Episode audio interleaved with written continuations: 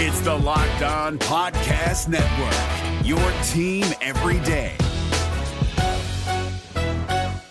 Jackson Gatlin here, host of the Monday edition Locked On NBA podcast. Every Monday, I cover the three biggest stories in the NBA with the local experts from Locked On. It's an awesome recap of the weekend of the NBA and a look at what's ahead. Mark your calendars on Monday to join me for Locked On NBA podcast, available on YouTube and wherever you get your podcasts. You are Locked On Thunder, your daily Oklahoma City Thunder podcast, part of the Locked On Podcast Network, your team every day.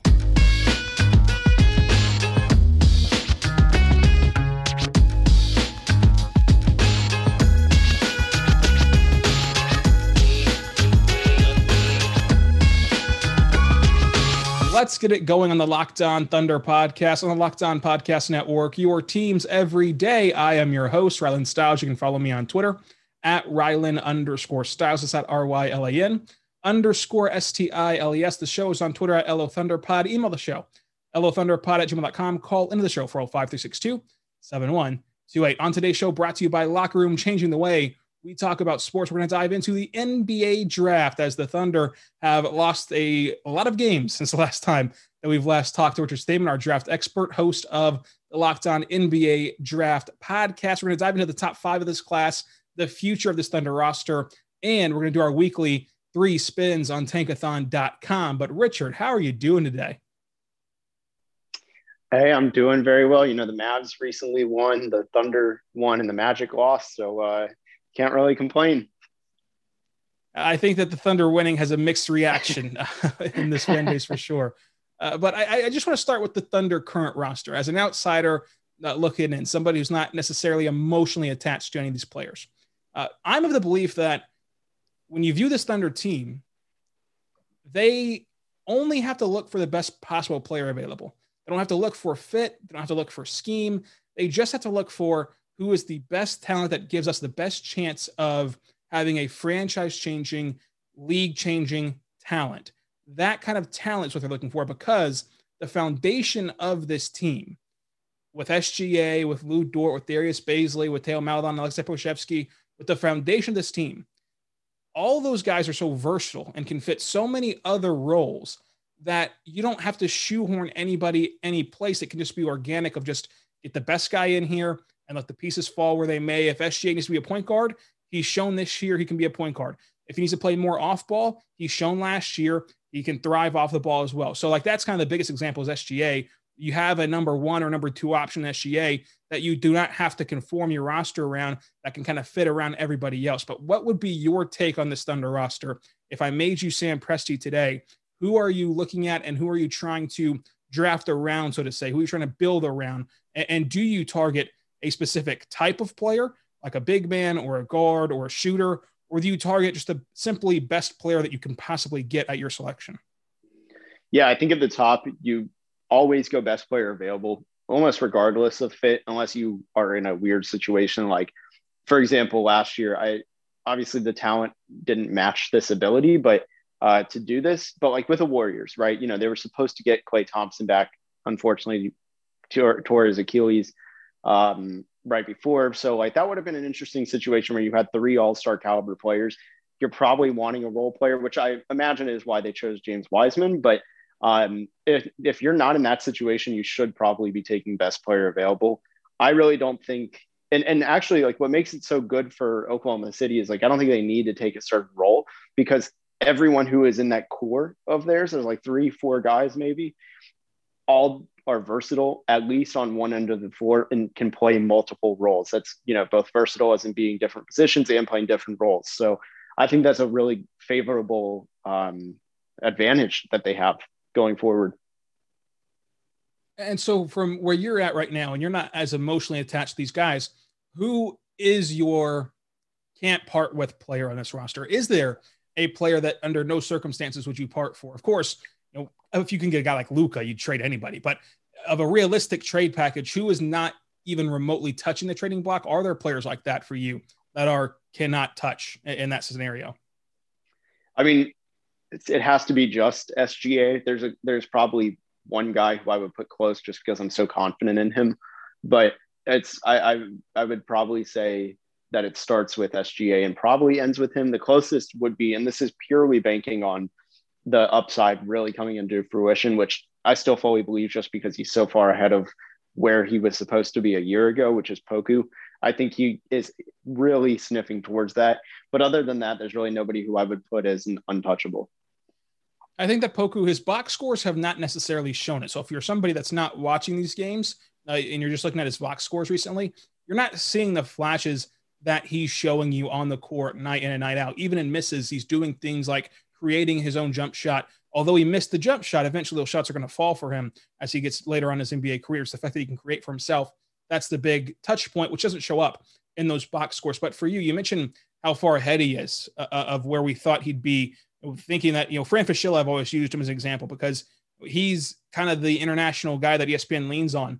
And he made the, the joke that Poku's four years away from being four years away. Like this is a guy that was rumored not to come over by some people, and then we always know that Thunder were going to bring him over, but other teams might not have brought him over right now. And this is got it sleeping straight from the second division in Greece.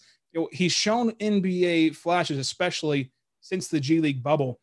What have you seen from him, and has your projection on him changed at all for what role you view him in the NBA? And what is that role that you view for him in the NBA if everything clicks for him? Yeah. So, I mean, my perception 100% has changed. The ability to be just this good this early really surprises me. I had Poku at 20th on my board just because I thought the first three years since the draft, like by 2023, that he would have been so irrelevant. But that has changed so much because I fully believed in the upside.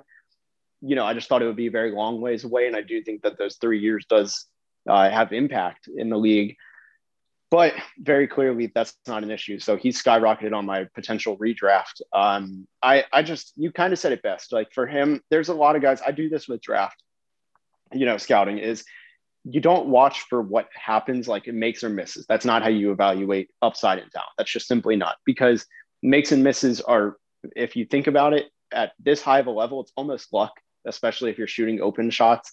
Uh, now, if you're shooting outlier on one way or the other, probably means something but you watch the approach for him and it's just so clear that he gets it and that eventually shots will fall. Like missing shots does not make you a bad player. Huge misconception i think. And uh, I, I, think that if you watch some of his plays like some of his passes are just incredible. The vision he has the tools he has i think they all just come together. And also if the turnovers they're an issue but and honestly they're frankly some of them can be just straight up like funny how he turns it over because he's just so skinny and it really affects him. But things like that are just so fixable that I don't worry about it. I'm just so interested in him moving forward because we saw a real intangible progression that you don't often get to see right before your eyes of, of a player that went through a struggle at the start of the year and then just all of a sudden turns a corner and in real time is progressing with you. And it only took the G League bubble that was really only a couple months old. Uh, and then he came back a whole new player. So giving him a full off season to work with, uh, you know, giving him NBA coaching staffs and giving him all these resources this off season, he could come back next year and instead of having some sophomore slump, could be a totally different player and and a unique player. So I think that his progression is very fascinating. Uh, you know, another rookie, Theo Maledon, who's been really good throughout the you know entire year, hit a rookie wall a bit the last two weeks, but is starting to trend back in the right direction. What what would you say that your expectation level is for Theo Maledon because I think that there's kind of one group that says he's a sixth man and one group that says he's a future starting guard. Where are you at with him? Because I think that he is best fit for a sixth man role, not because he's a talent that can't be a starter. I think that he's a talent to be a starter in different scenarios and in different spots. But for a great team, for a team that's going to be trying to compete and trying to win championships, if he's your sixth man, if he's the one that's kind of steadying your second unit and, and allowing you not to have that substantial drop off from your five to your bench five, that's a huge benefit and can be the difference maker in you being a top seed and a and a championship threat and you being you know a bottom of the playoff type of team and not really in that championship hunt. So where do you see Theo kind of lining out from what you've seen his rookie year? Yeah, I mean, I, I think we've talked about this before. I'm, I'm a believer in his starter upside. I don't know how much upside he has as a starter, but I do think that he crosses that line of being a bench uh, from bench player to starting caliber. I, I just I think especially when you put him next to SGA, I think long term they really play off each other well. His ability to potentially spot up at a high level, his ability to also just run a simple pick and roll. I, I really like all of that. that. Those were my selling points for him in the draft process too. And I think he'll be just fine defensively. I honestly haven't evaluated his defense in the NBA enough. Has that been a has that been a notable spot one way or the other, or is it been kind of neutral? For me, it's been for notable in the positive direction. I think that for me, I saw a lot of people complaining about his athleticism or lack thereof in the pre-draft process and his ability to have smart plays where he's getting into the passing lanes and he's, you know, stopping backdoor cuts and things like that off ball have been very encouraging for me. Uh, I, I think that all in all, his defenses can be considered a plus for the way he for where he's at in his career. Okay, yeah, that makes sense. Then it probably he probably won't ever be worse than like a neutral defender most games. So, I mean, yeah, I think he's a starter. I, I think he was one of the he was the third guy who I was gonna. I, I wouldn't put him untouchable just because his role is pretty simple, but I think his play is very hard to replace. His production and play will be hard to replace. So one untouchable that, that you don't necessarily have right now, and again, I, I love doing this exercise with somebody who's not kind of emotionally invested in players, is Lou Dort. Do you, with his contract and with with the bargain he's on, what do you think of Lu Dort's offense? Because it's really come along recently since his injury. I mean, he's averaging 22 points a night, and at one point was averaging 28.5 points per night uh, since the injury what do you view his offense? Is that kind of circumstantial for you? Of just hey, there's no SGA, there's no Al Horford. Somebody has to put the ball in the hoop, or are these kind of things that he can that you can bank on him doing and, and scoring better and being a more complete offensive player? Because we're seeing him create for himself uh, in the mid range. We're seeing him finish better at the rim recently. And so if he can continue to finish better and continue to progress at, at finishing around the rim and can also get to that elbow jump shot the way he has recently, if he can put those two things together with the recently, you know, recent success of him spot up shooting threes, and, and if he can put all that together whenever SGA returns, he can unlock a new level of his game to where he turns into maybe even a two-way player, or, or do you think that this is all kind of a mirage because of the circumstances of this team? A little bit of both, uh, to be quite honest. But I don't think that I, I, think of something that people really forget because they didn't. Lu Dort was an unknown before last year, really before the bubble. Um, something that people forget with him is that at Arizona State, defense was a strength, but it wasn't his selling card. Like his ability to get to the rim was probably his best trait. That was at least for me. But he couldn't finish at the rim, which was why I had him so low. I was like, well, you know, someone at his size, he should be able to finish.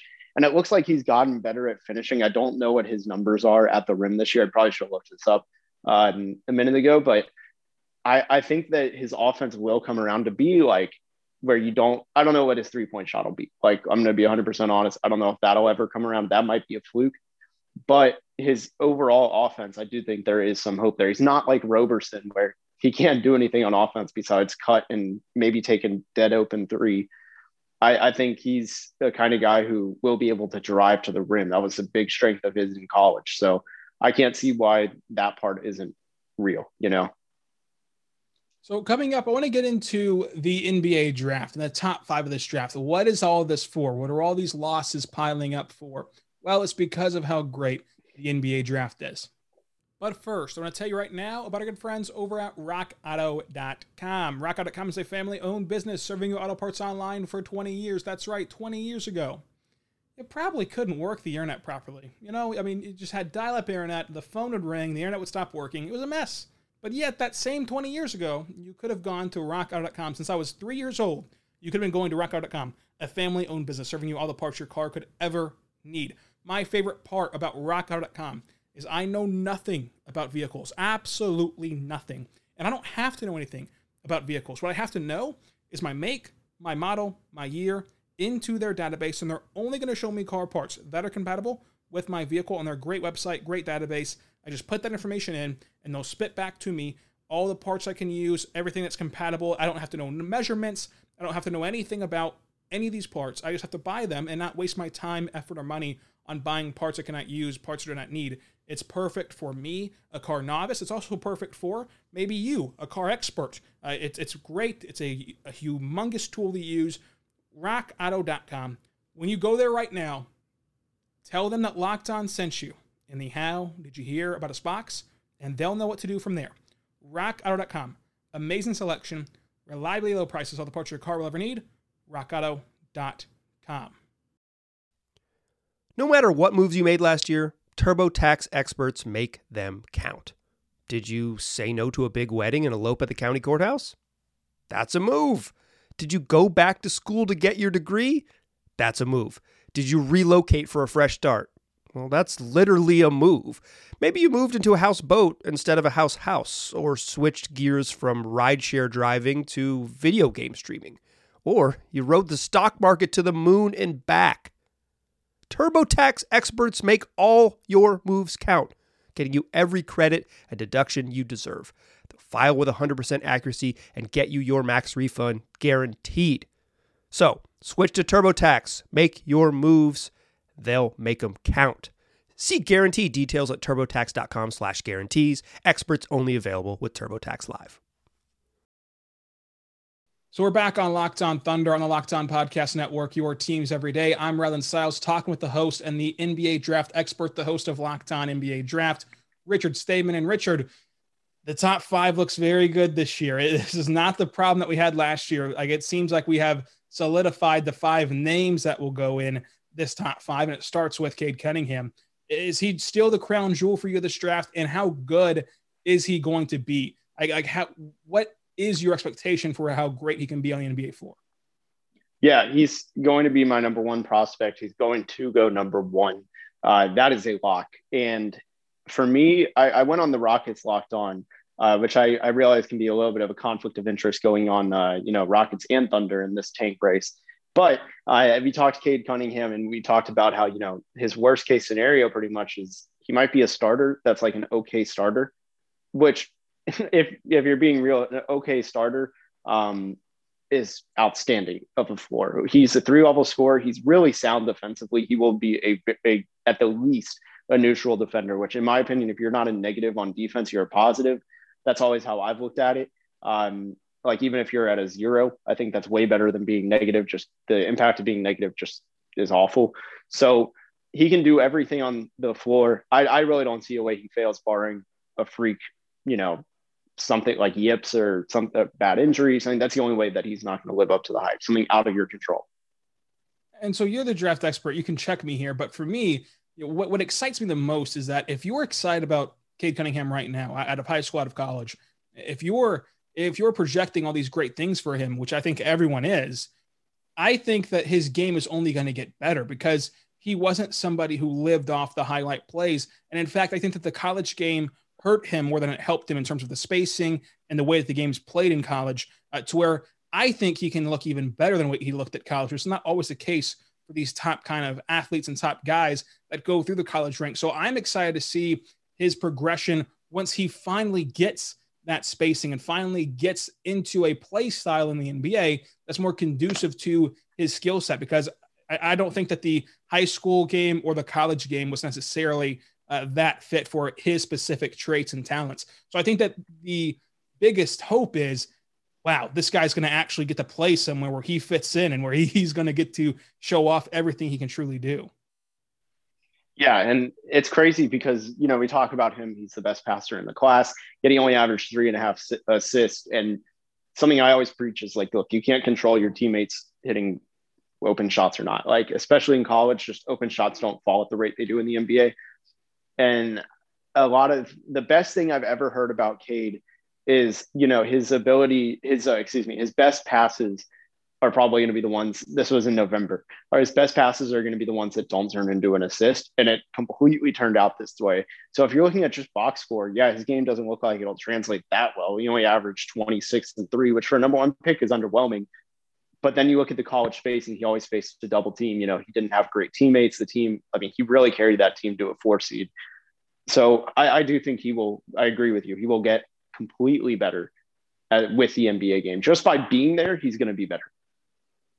So if outside of injury, uh, makes sense for sure. Outside of injury or like just something unheard of, what is the clear cut weakness for Cade Cunningham right now? Like, what's the biggest question mark around him? If you had to just assign something to him, and of course, you're putting the floor at a really or an okay starter. that's a great floor. I mean, most players' floors are not that high. But what is that question mark that will be kind of the deciding factor between a great number one option that can lead a franchise versus an okay starter? Um, so there's two there's two flaws that I have, or not even flaws. Um, there's two cons I have on his pros cons. The first one is that he doesn't always blow by defenders. He doesn't have that blow by ability. Not the worst thing though. A lot of one-on-one scores don't. It's a big misconception. I think being able to trick and deceive your defender is more important almost at this point. Seeing like Luka Doncic every game. The other thing is, and this is such a fixable thing, and even then the flaw isn't that big of a deal. It doesn't really like change the game that much as people think because if you look at a lot of the high usage players, they all have this in common. He struggles with turnovers, and he'll probably continue to struggle with turnovers for the first couple of years. Not the worst thing in the world. Is the top five after Cade kind of solidified to you? Because it certainly seems like from everything that I'm reading is that it's kind of just Evan, the Jalen's, and then Kuminga. Like, what does the top five look like for you? And who could be that guy that maybe shakes it up in the pre-draft process that really tests out well, grades out well, and can kind of leap up maybe it's Kuminga with his body and his frame. What's the top five look like beyond Cade? Yeah, so I actually don't have the consensus top five. Um, I bumped down, and it's not a knock on him. Uh, even though I do obviously have concerns, I can I was more easily able to rank this guy up because of uh, just how I think he has the best offensive upside in the class. But my fifth ranked player is James Bouknight from UConn. I just think he's an overall complete offensive player. Reminds me a lot of Zach LaVine uh, similarities. They're not one to one, but he has a lot of shades of him. Great athlete. I think the jump shot will improve. It needs to be a little bit smoother, but can score from anywhere. Um, kind of a combo guard, kind of not. The playmaking is a bonus, but he probably does have the best offensive upside in the entire class. Is where I would put it. That includes Cade Cunningham. So I would put him as the guy who could shake things up because he's my fifth ranked player. Jalen Green is sixth.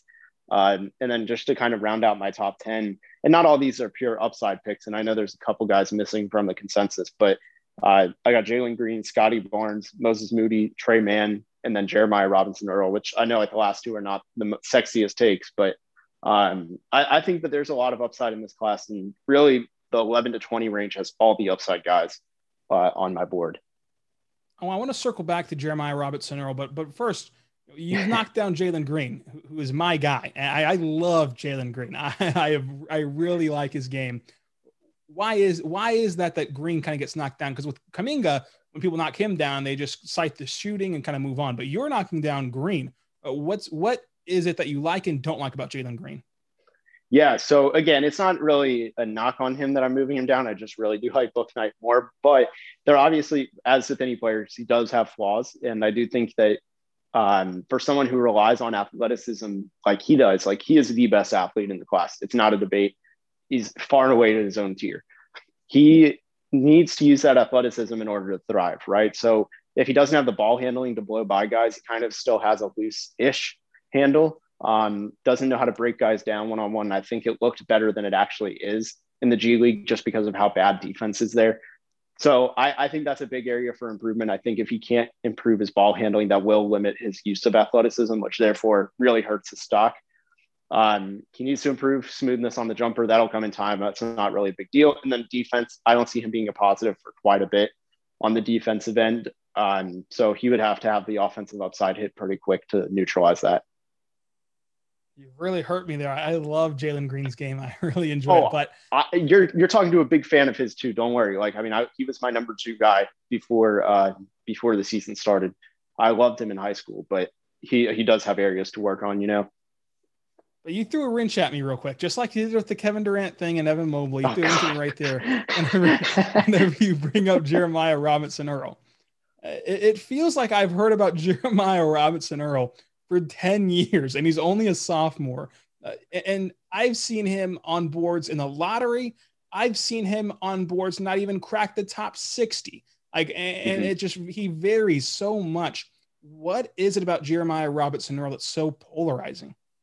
Yeah. So I think it's the, a lot of people want more upside out of him, which I get. I fully understand that. I, my take is that every year I put a guy probably higher than he deserves. It's just kind of my thing where I know that they're going to pan out better than people think just because his floor is so high. I tweeted out, I think it was either last week or Monday, something like that, where, you know, he's the most mistake free player I've watched in years. He doesn't, he just, I hate this phrase, what I'm about to say, I hate it, but he plays the game like the right way. You know, he is literally that. Like when people say that corny line, that is him. He, doesn't get turnovers. He, he averaged one and a half this year, despite taking, you know, 12 and a half shots. The ball was in his hands a lot and he doesn't turn it over. His defensive flaws are physical based, which he can't guard ones and twos. That's really it. Like that's not the worst thing in the world for a four or five. And I, I, just feel like the jump shot will be better than it was. You know, he shot 28%, but if you take out like a three game sample size where he took like combined eight shots, it goes up to like 34%. So it's a very volatile three point percentage. I don't know. I completely buy the shot. I think he's a well rounded player with an unbelievable IQ, and his ability to fail is almost, I, I just don't see it. I don't see how he fails in this league. So I, I want to live in a fantasy world real quick because that's just kind of what we have to hold on to in the midst of losing 14 straight games before they snap it in Boston. Right now, I'm going to say the Thunder get picks one and five. They leap up to one. Houston falls to five. And I'm going to tell you right now that Oklahoma City takes Cade Cunningham, and whoever gets number two takes Evan Mobley. But we get to control by some wackiness. We get to control picks three and four. So everyone's available for us. We can decide who we want besides Cade. We already have Cade and Mobley. Of Jalen Suggs, of Jalen Green, Jonathan Kuminga, James Bouknight, any of these other players, if you could handpick who you pair with Cade Cunningham beyond Evan Mobley in this draft, who would it be? Oh, that is a tough question. It, you know, it might. I, and this is at five or just in general. This is at one and five for the Thunder, but again, just in general, I, have I've put up a scenario Man. where we can control that, and we know that whoever you pick will not get picked before five. We're going to control this draft and rig it. You would Suggs. want to pair Cade get the Suggs together for this uh, team. Yeah, very little defensive. Uh, they can versatile, versatility in the backcourt. They can switch off whenever. Offensive duties can be split. They can both play off each other. It's a and they both have crazy upside with crazy floors. It's a beautiful match. That's interesting. And so in, in this scenario, w- would you roll a lineup out there of Cade, Suggs, Shai? Would it be Bazley and, and, and you find a big man somewhere, or, or Poku Honestly, and Bazley play Poku. small ball five? Yep. What would you do? Yeah, yeah, that's it. And what's crazy with that is you could probably put Cade at the four on defense. There were a couple times where um, ah, I, I, wish I could remember who had tweeted it, but somebody put that Cade could play five and uh, on defense, which blew me away because I mean he is six eight with probably almost seven foot wingspan. It's not that surprising. Like if you put a small ball, I mean last night or sorry on Wednesday night, uh, excuse me Tuesday night because I don't know my days. The Nets rolled out a lineup with Jeff Green at center, so like it's not the craziest thing. And I'm pretty sure he's six eight six nine. So something like that, I, I do think Cade could play up defensively. Now, I've been accused of twisting your words about Evan Mobley and Kevin Durant, which everyone listening to this podcast has heard that oh, God. saying, and they know oh, I did not twist anything at all. So I do want to give you the opportunity to clarify this because I already had this as a question, and I think that you've already answered it, but I want to make sure. I had a question about who you think could shake up the top five uh, uh and for go from clearly outside of this top five to after the combine, after the pre-draft workouts, after the pre-draft interviews, can all of a sudden we're sitting there like Ben, like like Bill Simmons going, "Whoa, this guy got drafted and this other guy didn't." Is it James Bouknight, or is James Bouknight just your personal favorite, and, and he's not necessarily the guy that you think can actually be a Anthony Bennett type of pick? Right. So to clarify, my big board is always going to be where I see this playing out in five, ten years when all when all these guys are retired, anything like that. Um, the mock drafts are much different. So I don't expect Bouknight to go top five by any means. That's an unrealistic expectation at this time. I do think, though, that if there was one guy to come up and do that, it would be one of the Tennessee guys. It's going to be Jaden Springer, Keon Johnson, who suddenly springs into, oh, well, no pun intended, Springer, but who gets into the top five that just came out of nowhere. Because Springer is young, so is Keon, and they both have a lot of two way potential. Uh, what if if the Thunder don't cash in these two top five picks and, and, they get stuck with, you know, five and eight or something like that, I would love Keon Johnson in Oklahoma City. So, real quick about Keon Johnson, what's the what's the most tantalizing thing about his game that you're mostly looking forward to? Yeah, so I mean, it's his athleticism, and I think he's got three level scoring upside. You know, the stats won't support that right now because I think he shot like low 30s. Um, I'm actually pulling it up. He shot 27% from three and 70% from the line. Obviously, you know, those aren't great numbers that support projecting shooting. However, his form is pretty nice and I think it's very projectable. And I, like 70% is right in that swing number. It's like 69 to 73 is a swing free throw percentage for shooting. I, I would give him the benefit of the doubt. Crazy motor, really smart, great off ball defender. He's got too much to fail. So I think he would work out regardless. I am very fascinated by his game, and I think that he can kind of be that that best of the rest type of, of player. But you mentioned the tank battle that, that's going on right now. And before our next break, I want you to let me know how you see this shaking out because right now it's Houston, Orlando, Minnesota, Detroit, and Oklahoma City. Oklahoma City is two games back of Detroit for four. Uh, and how do you see it shaking out with the, with these all these teams? it seems like Minnesota does not care about tanking, and they're just going to try to gain some momentum and get some wins here uh, down the stretch. Where do you see Oklahoma City finishing, and who do you think has the worst record in the NBA? Yeah, so I think I think Houston's going to get the worst record. I'm pretty confident in that one. Um, I didn't even realize my Orlando Magic are number two, um, but I think I think the bottom three before the lottery is going to be Houston. Ah, man, I want to say Detroit will win three more games, which would put them ahead of OKC, but I don't know. That's a tough one. I think it's going to be Houston, any combo of either it's going to be one of Minnesota, Detroit, and Oklahoma City is how I would project. I think Orlando will win a couple more games. Do you see any shot where Oklahoma City leaps into the top three? Because the top three is really where you want to be because you get that 14% chance right. of getting that top overall pick. Right. I think they have a very good chance at three. Again, I think Minnesota and Detroit have they're they're better than their records, both teams. That's what OKC has going for them. And OKC is worse than their record right now because they're the roster they're pulling out is not what they had in November, December, and January when they were winning. It's great that you see Houston being the, the worst team in the NBA because that means that the Thunder have a 47.9% chance of getting that pick as it lands at five. But coming up, let's do our three spins of the week and see what scenarios mean what for Oklahoma City. But first, I want to tell you about our good friends over at betonline.ag. Betonline.ag is incredible. It's the fastest and easiest way to bet on all your sport action. Baseball season is in full swing. You can track all the action on betonline.ag. This week has a ton of sports action on the go on the NFL draft, and the Kentucky Derby is beginning its first leg of the Triple Crown this weekend. Check them out today. Get all the latest news, odds, and info for all of your sports needs, including the MLB, NBA, NHL, UFC, and MMA action. Before the next pitch, head over to betonline.ag on your laptop or mobile device and check out all the great sporting news, sign up bonuses, and contest information.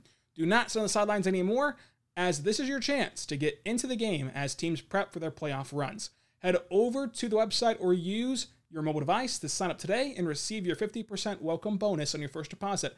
Bet online, your online sportbook experts. Promo code Locked On will get you that 50% welcome bonus at betonline.ag. Promo code Locked On.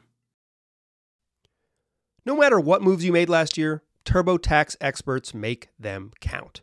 Did you say no to a big wedding and elope at the county courthouse? That's a move. Did you go back to school to get your degree? That's a move. Did you relocate for a fresh start? Well, that's literally a move. Maybe you moved into a houseboat instead of a house house, or switched gears from rideshare driving to video game streaming, or you rode the stock market to the moon and back. TurboTax experts make all your moves count, getting you every credit and deduction you deserve. They'll file with 100% accuracy and get you your max refund guaranteed. So, switch to TurboTax. Make your moves. They'll make them count. See guarantee details at turbotax.com slash guarantees. Experts only available with TurboTax Live. We are back on Locked On Thunder. I'm Rylan Stiles. Follow me on Twitter at Rylan underscore Stiles. I'm talking with Richard Stayman. Follow him on Twitter at Mavs Draft. And he's the host of Locked On NBA Draft. Richard, we do a segment where we spin three times on tankathon.com and we explain what scenarios would mean what for Oklahoma City. Our first spin of the day is Oklahoma City getting picks two and picks five. Grading this from 10 being the best, one being the worst I'm putting this at a 10 because you get those two top five picks. Where are you putting this at? Yeah, it's a nine. I mean, you don't get Cade, which hurts, but everything else is great. so in this scenario, this this world of two and five, I'm gonna ask you this again. Do you view any package that that centers around two, five, you know, Bazley, a couple first round picks to get Cade, or is even two and five not enough to get Cade Cunningham? No, I think you would have to throw in at least one future protected uh, pick. I, I just my thing is I don't think there's ever going to be a team that like Cade's value as a guy alone is just so much better than potential. It's a quality quant versus quantity thing. I just don't see how a team says, "Oh yeah, I would rather have the quantity." It would take a it would take a desperate move if they're short of assets, maybe, but I, I don't think there's any way to trade up for one this year. And at two out of five, who who would you think Oklahoma City could get there? Would it be Evan Mobley for sure at two, or would you maybe sneak in Suggs or somebody else at two? And, and who would you want at five? I wouldn't overthink two. It would definitely be Mobley. Um, at five, depending on how the board falls, if Kuminga is there, I would be fine taking him. Uh, and if Green is there, you know, those are probably the first two I would look at because I think Suggs will go three. I'm pretty confident on that three or four. I can't really see him slipping past that. I would say there's six. I mean, those five guys really would be who I would look at if it's the leftover. You're happy with whoever you get and you don't worry about the fit. So let's say that you get Evan and, and Kuminga. Those are your two picks. What would you say that that means for Oklahoma City moving forward as a team? You know, in the immediate future, you know, and then in the distant future. In the immediate future, are they going to tank again? Would you advise tanking again, or would you advise, you know what, roll them all out there? If they get to the play in, great. If they lose 50,000 games, that's great also. Either way, you're, you're seeing a good situation unfold, or would you purposely try for one way or the other? I would probably lean doing whatever, honestly, just letting the letting it roll out how it should. But there's an argument to be made that tanking would be great with that lineup uh, because you would get Cade or uh, excuse me, Mobley needs to develop his body still. He's very skinny, and I think a, a year where he's going to be skinny in the NBA too for a little bit, his impact will be less, but it's still going to be positive. He's going to be one of the rare rookies to be a positive. And then Kuminga is still pretty far away with his jump shot, so you don't add a ton of current value. You get some out of Mobley, obviously, but um, I don't know how much that ends up being. He's still very hard to project as a rookie. I can project him after. It's just I don't know what his rookie year looks like. But Kuminga, I don't think he's going to be much of a positive year one. So I would probably lean tanking, but not going out of your way to tank. You're, you're okay with being in the lottery again, like in the deep it's lottery. It's just a byproduct of the young players not necessarily closing out games or, or being able to take advantage right. of certain matchups. Yeah, I think that that's, I think as long as you get two first round, two top five picks, that's kind of the role you go. You don't purposely try to do anything. You, you don't set anybody. You, you don't try to send people away you just see what happens. And if you lose a lot, you lose a lot. If you somehow win games and you're in the play-in already, that's a great experience for these young guys. And we'll see what happens uh, down the future. But if you do have a core of Kuminga and Mobley and Shai and Dort and Maledon and Bazley and Poku and still a ton of first round picks, what would that future look like for you? Is that a championship waiting to happen? Is that a dynasty waiting to happen? Is that a competitive team for 20 years and then not really much else? kind of what would you project and forecast as the future of that team, knowing that you can have all these young pieces, but also go trade for a high impact veteran, uh, as we know that the stars get disgruntled left and right in the NBA. Kind of where would you see that core moving forward? Would it be championship level or not there yet? I think it has championship potential. Just the fact that you could give up a lot of assets to get two superstars, two stars you could easily get a Bradley Beal and Karl-Anthony Towns and probably still have a positive level of assets available, uh, one way or another through players or through draft picks. I, I think that it's unprecedented almost. We really haven't seen this many picks from one team with this many young players with upside. Because say you keep Poku, Bazley, or not even Bazley, Poku and SGA right now. Like that's the two guys who three years from now are on the team uh, like from this moment. And then you add Karl-Anthony Towns, Bradley Beal, and Evan Mobley, right? Say they stay, and then Kuminga in this scenario gets traded. Yeah, that's that's an un, that's an elite four man combo. Like you have the potential to make a big four and still have room for error. That's unprecedented. That's that's music to everybody's ears. And the second spin is less fun though. The second spin is six and sixteen, which is quite oh frankly, oh a disaster. Six and 16 because Houston keeps their pick and you get Miami's pick instead, and your pick drops below five. And now you're just stuck here. Would you go Bouknight at six? And what happens at, at 16? Kind of what's the what's the drop off here? Because we just talked about how in two and five you you can start your your path to a dynasty and start your path to a four headed monster where you're winning championships. How does that drop whenever you get six and 16 instead? Yeah. So the way I would look at the top five is it's almost like you, there's a great balance of floor and upside. Outside of Kuminga and maybe Green, I don't think Green has a crazy low floor. Um, most of the guys have a pretty good margin of error, uh, margin for error. But obviously, as it drops off, that six is where it kind of just becomes a little bit different. I think at least with one of them, you take a swing for the upside, and probably the 16. As it, you know, just a few minutes ago, I was talking about how the 11 to 20 guys on my board are a lot of upside picks. There's a ton of upside in that range. And I think that's when you swing. And at six, you take a guy. I mean, I don't know who you would take. I don't know. I don't know if Bouknight is going to rise to that level yet. I, I really don't know if he's going to, you know, because he could be the 13th pick, but still play like the sixth best player, fifth best player. But I don't know if he would go sixth. Um, I would probably take Scottie Barnes. I think he would be a really good fit, just being he's the closest prospect we've seen to Draymond probably uh, since he came out of the league or came out of Michigan State. So he would be one. And then at 16, I mean, the options are crazy for upside. And then the last spin is five and six, which is not great, not terrible. It's just good. I mean, you're going to get one of the G League guys probably, and you can take your swing at six and see if you can, um, you know, maybe get a high upside guy that pans out. Or would you take five and six and maybe could you trade up to three with that package? Or do you think that the top three, top four kind of off limits? No, I think you can move to three. I, I think three for five and six might do it. Um, it depends on how the sixth prospect ranking kind of unfolds because right now the sixth spot is an absolute mystery. Nobody has a consensus on that whatsoever. Um, but another avenue I would consider is take someone at five, right? You probably get Kuminga based on how everything's playing out. And then trade six down to 10, get a few more assets, and then take one of the high upside guys. I think it's almost better to just move down and take those swings than taking the swing at six.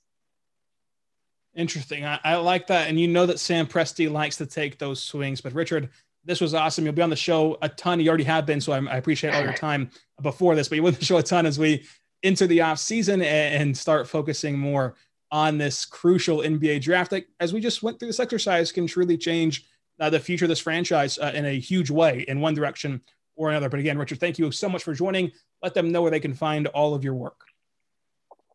Yeah, at Mavs Draft on Twitter, mavsdraft.com is where I post my mocks, big boards, uh, anything like that, scouting reports, all of it.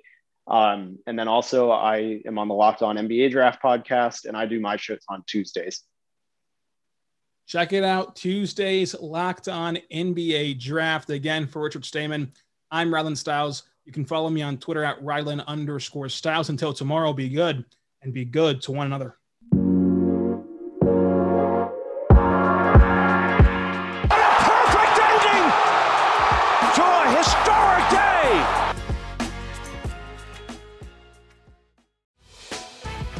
Prime members, you can listen to this locked on podcast ad free on Amazon Music.